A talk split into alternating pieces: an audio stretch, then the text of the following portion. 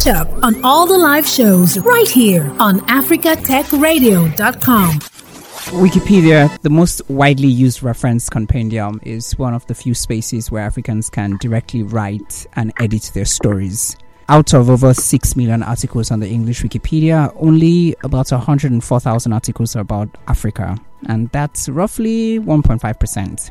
Early this year, 2023, the Wikimedia Foundation launched the Open the Knowledge Journalism Awards to celebrate the essential role that journalists play in creating well researched articles that volunteer editors can use as source materials to develop content on Wikipedia and other Wikimedia projects, as new information can only be added to Wikipedia by volunteer editors if it is supported by citation from a published and reliable source. Earlier, when you know this was announced, I had a chat with the Vice President for Communications at the Wikimedia Foundation, Anusha Alikhan, on the launch. And you can listen again on africatechradio.com or anywhere you listen to your podcasts. Uh, just search Supporting Journalists in Africa through the Open the Knowledge Journalism Awards. Now, over 2,000 submissions from 37 African countries were received through this application, and we have the award recipients here with us. Yes, First place, Carlos Mureithi from Kenya, yeah. and his article, How a Headstrong Historian is Rewriting Kenya's Colonial History, which was published in the Christian Science Monitor, is, you know, one of the guests I have with me on the score. Hi, Carlos. Hi, Tony. Thank you for having me. Oh, great. I'm pleased. And also, I have uh, in second place Osas I think I, I, should just say the full, like the full name, Osawaname Ibuzube. I hope I said it right. Um, Osas, did I say it right? Hi, Tony. Uh, not exactly, but then it's fine. Oh, okay, okay. So I, I think we'll just stick to Osas, right? That's fine. Yes, Osas is fine. Thank you. Beautiful. So Osas is from Nigeria, and her article, FGM, Survivors Narrate Experiences Dealing with Absence of the Clitoris, is the article that went out and the article that won second place. It was published in the Premium Times of Nigeria. There were other outstanding articles that also received special mentions in each of the awards categories. And in this episode, we'll be also speaking um, just about the awards generally, about the journalists who got the first and the second place um, awards, and I also have with me here um, someone from the Wikimedia Foundation, Nazneen. Hi, Nazneen. I hope I said the name right. Though. Hi. Yeah, you said my name right. Thank you, Tony. Hello, hello, everyone. It's great to be here today. Okay, Nazneen Nawaz is the director of external communication at the Wikimedia Foundation. So, how important, first off, is this moment of recognition in your career? And this is Carlos and Osas. Let's start with Osas. All right. Thank you very much, Tony. Thank you for having me. First of all, I would like to say a very big thank you to the Wikimedia Foundation and other organizations that sponsored the Open the Knowledge Journalism Awards. Um, I want to thank them for the recognition, first of all. And to your question, Tony, I would say this award came at a time where um, I think I started to like question myself or question the work that I do um, as a journalist who report on social issues, especially issues that affect women and girls. And most times we go out there, we listen to people's stories, we come back, filter it, and then we write our stories. And sometimes you don't see the impact sometimes you listen to these very horrifying stories and sad stories. You go back home and you think about the experiences that you've just heard. Oftentimes, my skin cringes. And at this period, I started questioning okay, is this work that I do, is, is it really impactful? Oftentimes, I write stories and tell stories, and it just ends there. So I think when this award came, it kind of gave me validation to say that okay, you are doing the right thing for um, a foundation as big as Wikimedia Foundation to see your work as a journalist um, worthy enough to be on the Wikimedia or on the Wikipedia page, the number one knowledge space of the world. So it's it's a it was a very big one for me. Yeah, I'd say. Mm, and and Carlos. Uh, thank you, Tony. So yeah, Firstly, I'm also honored and delighted that this article uh, was recognized by the Wikimedia Foundation, and I, acknowledge the great work by my colleagues, my fellow journalists who submitted their work for cons- consideration. So, my stories tend to be people driven um, and they focus on Africa. I love to write about issues affecting African people in different African countries.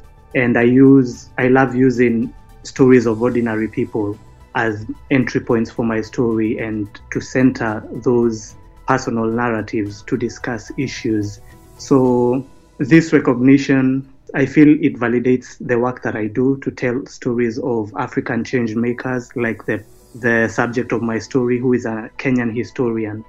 And it also validates my work in the sense that I try to put the voices of local change makers on the global stage. And for this article to be chosen out of more than 2,000 submissions from dozens of African countries, I mean, that's a great recognition and honor for my work. And it motivates me and encourages me to profile more Africans doing amazing things on the continent. Now, what impact do you think you know, this would have on your career and the goals, the things you wish to achieve in your career, looking at, you know, where you started out from and where you are right now, Carlos and then Osas? I think it will, winning an award definitely gives you a platform, it gives you recognition from different people, whether it's fellow journalists or, or editors. So people will look at the work that I do in a different light and look at it in terms of you know of a higher quality.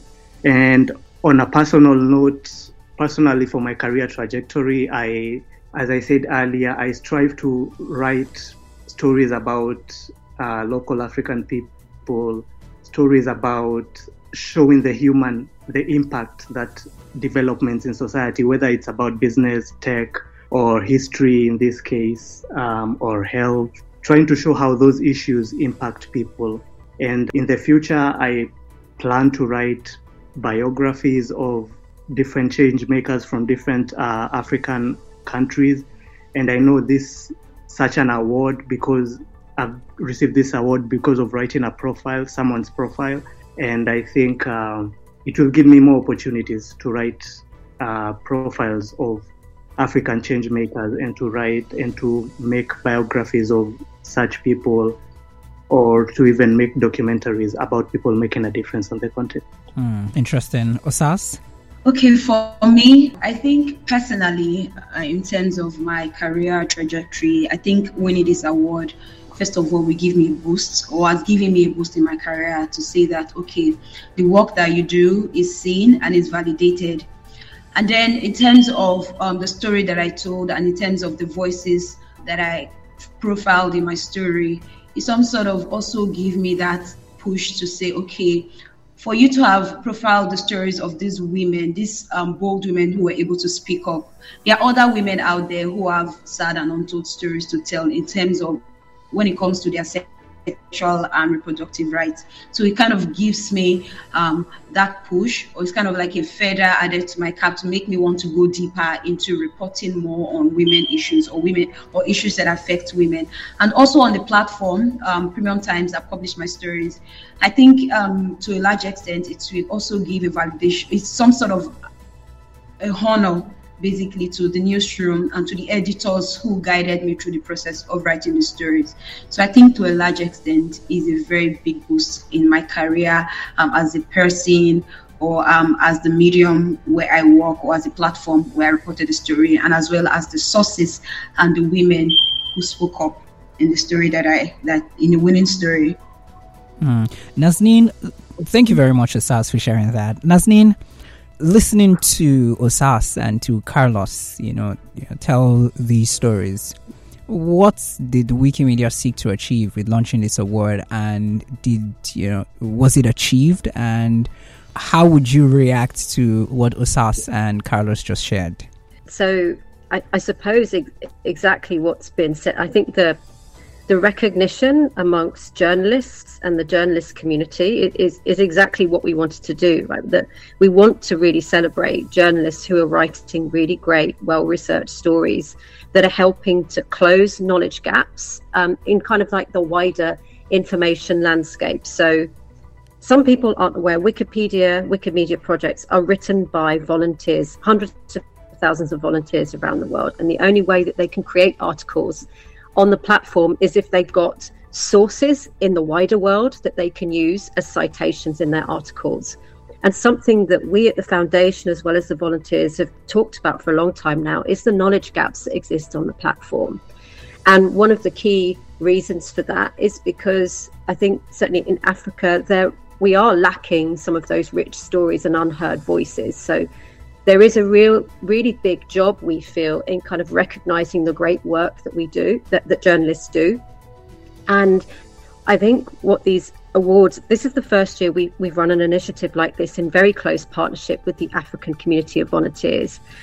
I think these awards have helped us to start really important conversations with journalists, again, who may not have been aware about just how important their reporting is. And we've done that through direct conversations with, you know, Osas, Carlos, the others who received special mentions, but also the other journalists' organizations that we were able to work in close partnership with across Africa um, so that they are then able to, I suppose, champion those messages to others that these stories are absolutely critical. And we've absolutely gone some way in doing that. But of course, there is a, a lot to do. When we think about the mission that Wikimedia has, is to, you know, us, the volunteers, is to ensure that everyone has access to the sum of all human knowledge. You can kind of get the sense that this is a really big job. Mm-hmm. And I think initiatives like the Journalism Awards are a really important step in helping us to start that important conversation, start that awareness raising, and to create those closer connections with journalists in the wider world um, to help work towards that wider goal of, of closing the knowledge gaps. Mm. So we've had a great first year. Uh, and there's lots of learnings that we need to kind of look at to take forward. But uh, it's great to obviously hear this feedback firsthand as well from the, the recipients. Beautiful. Now, Carlos and Osas, I'm quite curious. What exactly motivated you or inspired you to you know, become a journalist, take up you know this job, and how do you actually decide those stories that are worth telling? Carlos and then Osas. Thanks, Tony. So I enjoy writing. I've uh, enjoyed writing since I was in primary primary school. You know, writing compositions and essays, and I also enjoy listening to people and sharing their stories. So, because of my writing interest back in high school, I would uh, submit letters to the editor to a Kenyan newspaper and they'd get published. So, from that young age, so that motivated me since I was writing in high school, and here is my work getting published um, at a major local newspaper. That motiva- motivated me while I was still young, and after high school, I decided to pursue journalism in university to nurture my skills. And while in university, I was editor of a student publication there, and I started freelancing for the Daily Nation, which is the largest newspaper in Kenya, and that helped me to get fully into journalism when I graduated. Mm. And um, in terms of how I decide what stories are worth telling, I follow developments in local news. I read a lot of newspapers. I watch a lot of uh, TV news, and I speak with my sources on a regular basis. So that helps me get ideas to write. And since I work at an international publication at the Associated Press, I look at things that are happening locally and I try to find what may interest an international audience and I pursue that. Mm-hmm. And Osas, what inspired you? Okay, um, thank you, Tony. Um, and thank you, Carlos, for sharing that. It's very inspiring. For me, um, I think being a journalist is me living out my dream. I, I've always known I wanted to be a journalist right from when I was young. Uh, in primary school, I would any activity at school or in church during graduation ceremonies and all that stuff, I would introduce newscasting as part of the activities, even though it was not in the curriculum or in the agenda. I would introduce it. I would pick somebody to co-present with me. Would put together a script. I've always been a talker. I like to talk. And I think the glitz and the glamour of being on TV was what really attracted me um, at that early stage. I had an aunt um, who was a veteran um, TV presenter who would watch her on TV. She would deliver the news. I'd always admired her and I've always wanted to, uh, I want to be on TV. I want to be a journalist. I would say it right from when I was small. And then um, I finished high school, I finished secondary school. And then um, I think it was luck, or I would say it was um, God's plan when my auntie, who is the veteran broadcaster, reached out to my parents to say she needed somebody who could help her with her kids. So I left my parents, I left home immediately after secondary school and started staying with her. I moved to um, the capital city in Abuja, Nigeria. So I started living with her after high school. I um, got admission into the university to study accounting. Um, I applied for mass communication, but then I was I wasn't given the course, so I was given accounting instead. So I was studying accounting. I think I was in 200 level when um, my auntie magnanimously magnanimously asked me to resume at um, the organization where she was working, a local TV station, um, as a volunteer in the newsroom. So I was in 200 level in school when I started my journalism career. So I started as a volunteer, so started learning on the job, learning the ropes of reporting. I started with Vox Pops. I go out there for market survey. I did that for about two or three years, and then um, I started presenting on TV. So that was a dream come true.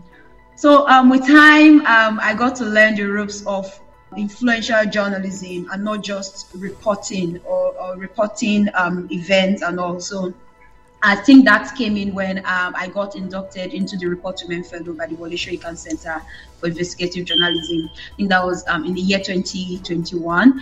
I think that year the fellowship was focused on reporting on gender-based violence. I think that fellowship was what opened my eyes to um, the stories. Okay, this is now me going answering the question on um, how do I decide what stories I was telling.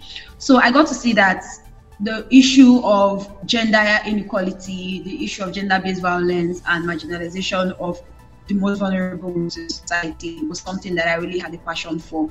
Coupled with personal experiences of gender based violence, I saw that that was something that I could really report with passion. So that was when I started reporting on women issues. I started with a story of a lady who was trafficked to Russia by her pastor. Then that was the first story that I did on women on um, stories that affect women. So that story got a lot of traction. It actually catapulted my career into the global stage. It won several awards by IOM, African Union, and I think it won about three awards that year. So since then, I started reporting on women issues, and that was that. That is me, like I said, living out my dream. So I really do not consider my role as a journalist or me practicing journalism as a job or as something I'm just doing. It's me living out my my my dreams basically in my career path. So that's it for me. Nice. I, I, I, like that. That would these two stories would you know inspire um, anyone who thinks about getting into you know being a journalist or working in the space. What really goes into researching, investigating, and reporting a story like the one you've done? And I'm really happy that um, you know for you Osas, you know the the issues you're talking about are quite different from you know the kind of issues, especially based on the article that won the award that you know Carlos concentrates on. But so I'd really like to know what the process is like, what it really took to creating a piece like this from both of you. Osas, you can go first.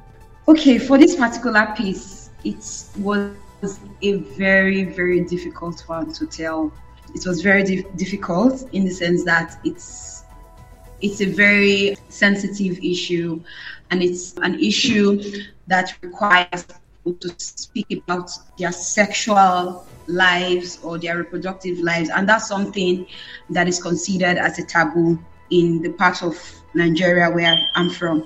I think what really also made it a bit easy for me, that was able to get me my sources was the fact that I was from that part of Nigeria. I'm from Benin, and when I approached sources to say, okay, this is what I'm talking about, um, this is somebody, a, a, doctor referenced you and said I could talk to you. And immediately they hear the topic, oh, it's about female genital mutilation, it's about um, female circumcision. Everybody will just shy away and they will say, oh, do you want to, to, to be a camera and be like, okay, I want to record your audio and all of that. And they'll just shy away, obviously. So it took me a while for me to be able to get women to actually speak up. And I think that boils down to the stereotypes or the social norms and the beliefs um, that talking about sex or talking openly about sex or about reproductive issues is a taboo or is something that should be shrouded with secrecy and all of that. So for me to be able to get this research out, the um, doctor I spoke to really helped me out because he had, he had done a lot of research when it comes to female genital mutilation and its effects on the sexual and reproductive health of women. So um, stories like this are stories that I personally would ordinarily want to tell because it's not something that everybody it's not an area one angle that is out there or that people would easily think of. I nursed the story I for about three years before I was able, able to bring it to light because I was searching for the right platform, the right angle, and the right um, mentorship and editorship for me to be able to um, bring into light. So it took me a lot. And when I say it took me a lot, it took me a lot. And those are some of the advocacy that we're trying to like put out there for people to be more open in terms of speaking up, especially when it comes to the issue of gender-based violence and as it affects women women are women are shamed for even speaking out openly or even like discussing about their sexual rights or their sexual needs. So I think it boils down to shame, people not wanting to speak up. I think those are like the those, that's like the major challenge hmm. that I, I, that I encountered. And at the end of the day, even the source, the women that I spoke to, they pleaded anonymity. So yeah, hmm. I think we really have to do more in terms of encouraging people generally, not just women, to speak up and be open to talking about these issues. Mm, okay. Um, more advocacy needed. Carlos, uh, yours is also a very touchy issue. History is a very, very touchy issue everywhere. You know, tell us about uh, your process, and uh, you know, just just like uh, Osas just did, we like to hear from you. Okay, thanks, Tony. So, personally, I love reading about African history. I'm always curious about Kenyan history and the history of other African countries. And one thing that I've been reading a lot lately in the past few years is uh, the history of the colonial history of Kenya.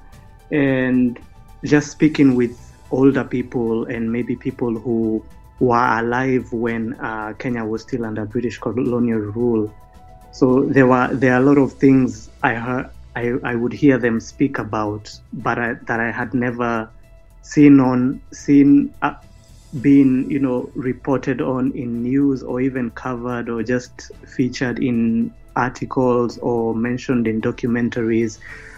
So I realized there were a lot of things that happened during the colonial time that didn't make it to the textbooks we study in school mm-hmm. or in the literature that's in our libraries.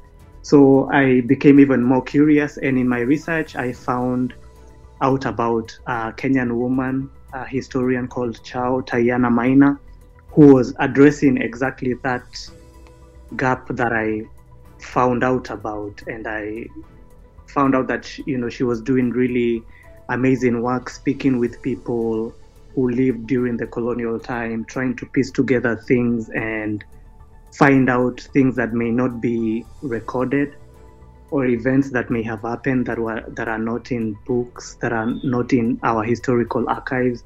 And then she would recreate them. For example she would um, create 3d reconstructions of um, camps concentration camps that kenyan kenyan people would be put in by the british. And then she would hold exhibitions uh, at museums or at different locations in Kenya so that people could come and learn and see uh, more about their history so that they could connect more with their past. So I found the work that this uh, historian was doing to be very important work. um, to help people connect with their past in Kenya, and I found found it to be an interesting story that people would be fascinated with. So I read more about her, read more about her work and her background. I crafted a pitch to pitch to my editors at the Christian Science Monitor, and they liked the story. So after that, I had to look for this historian Chao, try to set up an interview with her, and also try to look for experts in history and digital history, which is what she does. Finding her was not difficult, but you know, setting up an interview with her was difficult because she is a very busy person. So eventually, we settled on a date, and also with journalism, sometimes you just you just don't write a story. You try to peg it. You find like you make it timely. So. I mm. couldn't just write the story. I had to write it at a time when she was holding an, one of these exhibitions or she was involved in an event so i could make the story timely so mm-hmm. i had to wait a few weeks until when she had an, an event where she was talking about african history and um, astronomy the connection between african history and astronomy so i used that as a news peg mm. to go attend that event and use it as an entry to my story so i had to wait a couple of weeks for that to happen so i met her interviewed her, and then based on what I found from that event and everything else that we talked about, I also connected with experts in African history, in African digital history, mm-hmm.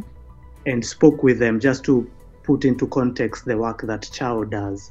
So I could come up with a well rounded story that covered different aspects of the work that uh, that she does. So yeah, and I was fortunate enough to find uh, sources from different parts of the world, from Kenya and other countries, who could speak to what she does. And I wrote my story, yeah, and just became a matter of back and forth with my editors just to clarify things here and there and going back to the sources and making the story as accurate and possible. And we came up uh, with a, what I believe was a good final product. Yeah actually. Indeed. Nazneen, we're not leaving you out of the conversation at all. Can you talk us through the selection process? What were the most important things that, you know, was considered by the judges in selecting these two well-researched articles from the over 2000 submissions? Yeah, sure. So it was no easy thing. I can um, imagine. Because two, over 2,000 articles I think we received on at very many topics. And, you know, it's that's why it's great to have this moment in time to talk, to be able to celebrate just the level and depth of research and investigation that's kind of gone into them. So, as I said earlier, we work really closely with a working group of African volunteer uh, editors within the community to identify, you know, what are the categories that we really feel we, we want people to submit their articles under. And the decisions around that were really led around, you know, where are the biggest knowledge gaps around African um, history on Wikipedia? And so the, the categories that we have are around arts, culture, heritage and sports, health, climate change and environment, women and youth, digital and, and human rights. And in thinking about the, the criteria that we felt was important um, this time around was the fact that we really wanted journalists who are from Africa and you know residing on the continent writing about Africa. The articles should of course be about the African continent. And this was really important uh, originality. So articles mm. that hmm. are original work, they're in depth, they have analysis and investigative reporting, which I'm sure you'll agree from hearing uh, our award recipients today, just so much work has gone into crafting and uncovering those stories. And going alongside that originality, looking for reliability and accuracy. So, again, looking at the research, having objective insights in there, a range of perspectives. And so, in thinking about you know how we would judge this, we we obviously work very closely to the criteria, but we also, as well as the working group, looking at the articles that came in, we also worked with a number of external partner organizations such as the uh, Association of Media Women in Kenya, Kenyan Union of Journalists, you know, experts from those fields who could help us to ad- advise on how to go about selecting the articles that, that receive th- those recognitions. But yeah, it was it was not easy. It was not easy, and I think the really fascinating thing was just the range of stories that were coming through from those that were you know really celebratory to those that were covering really hard hitting sensitive topics, but all of which we feel are really important in presenting that really true uh, and accurate representation of African stories, African lives, and cultures and traditions. Mm. Now, does this mean that we have, um, say, about 2,000 uh, researched art- articles that um, volunteer editors can, you know, use to make uh, articles and art and information on Wikipedia? And uh, what effect or of what benefit, you know, this particular award, what benefit was it to the mission and the goal um, that the Wikimedia Foundation um, already has? Yeah, so definitely. I think it, I can't remember the exact number, but over 2,000 articles Wikimedia editors now have access to in a central repository to be able to create and promote, uh, sorry, create articles.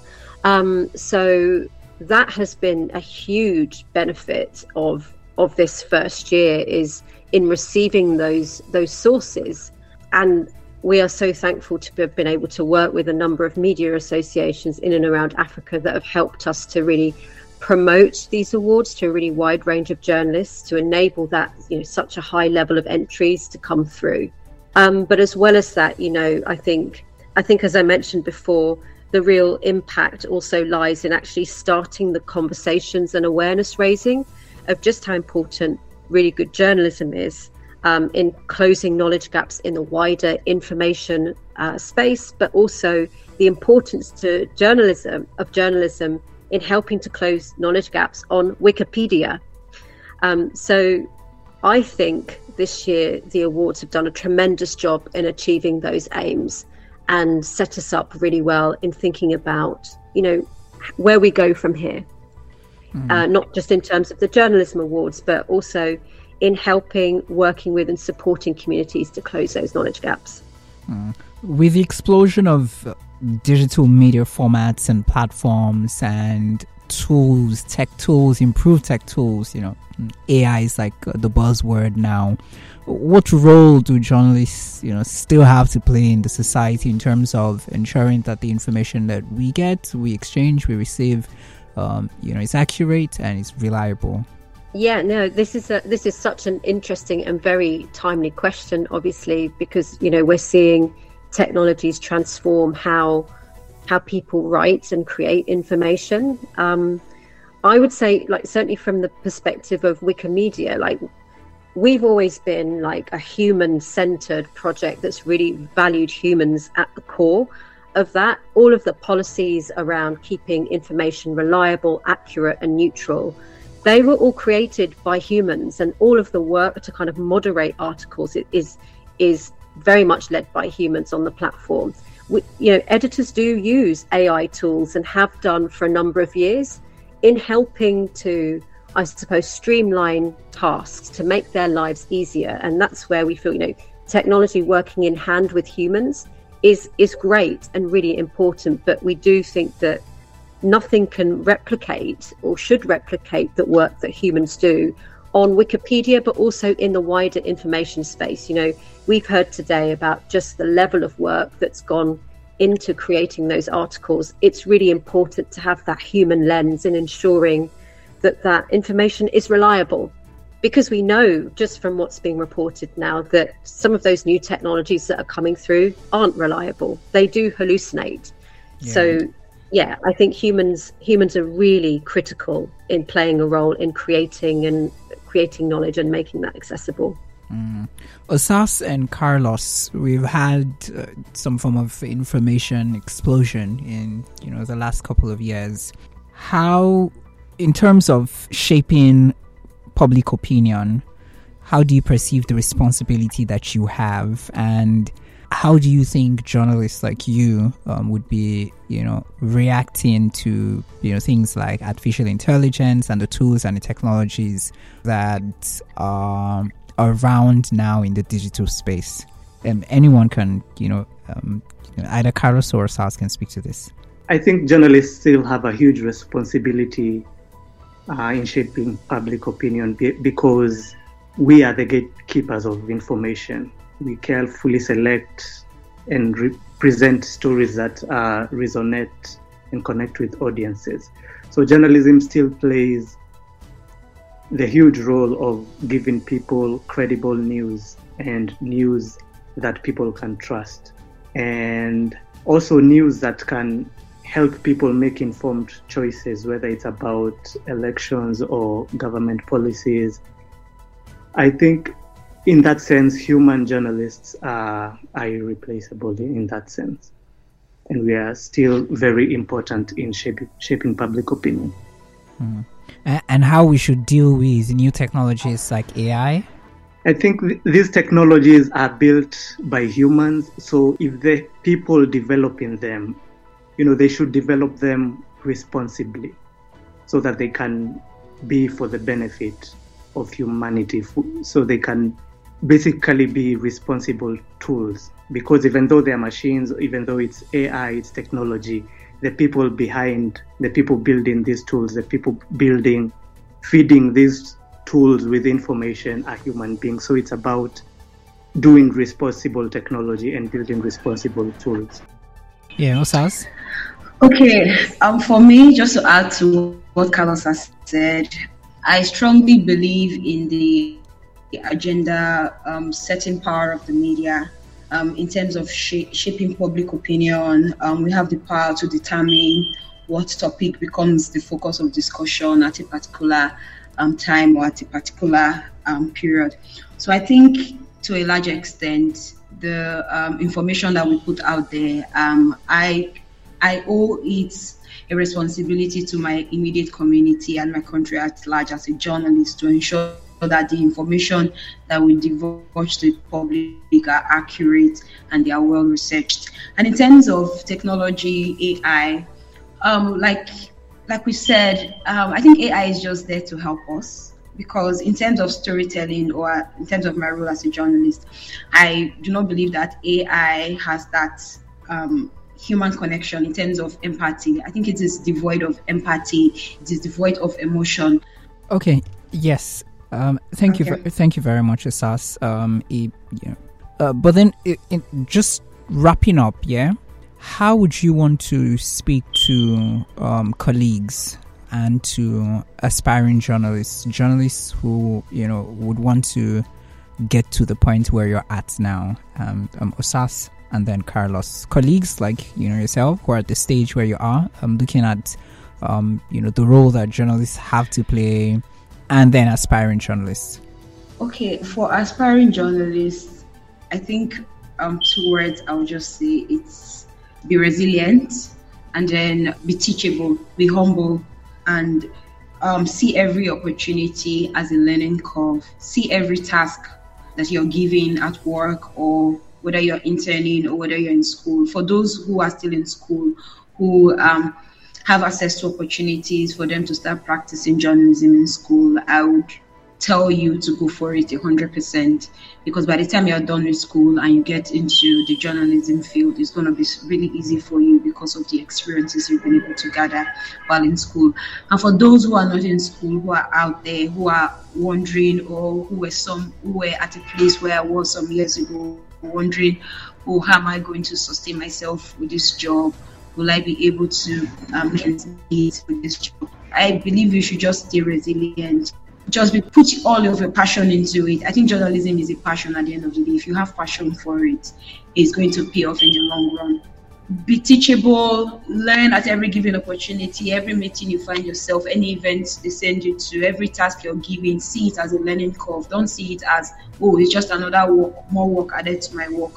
I think that's something that really paid off for me because I'll take up even other people's task as my task and complete it in the course of it. So I think that's what I would say. And then for colleagues who are where um, I believe that the sky is big enough for all, all of us. I believe that there are enough opportunities out there for all of us. Let's us let's keep striving. Let's keep supporting each other.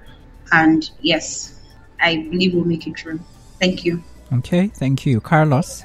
For aspiring journalists, I would encourage them to be persistent because this job may oftentimes entails chasing stories for a long time, chasing sources who may not be responding. So you need to be persistent and patient.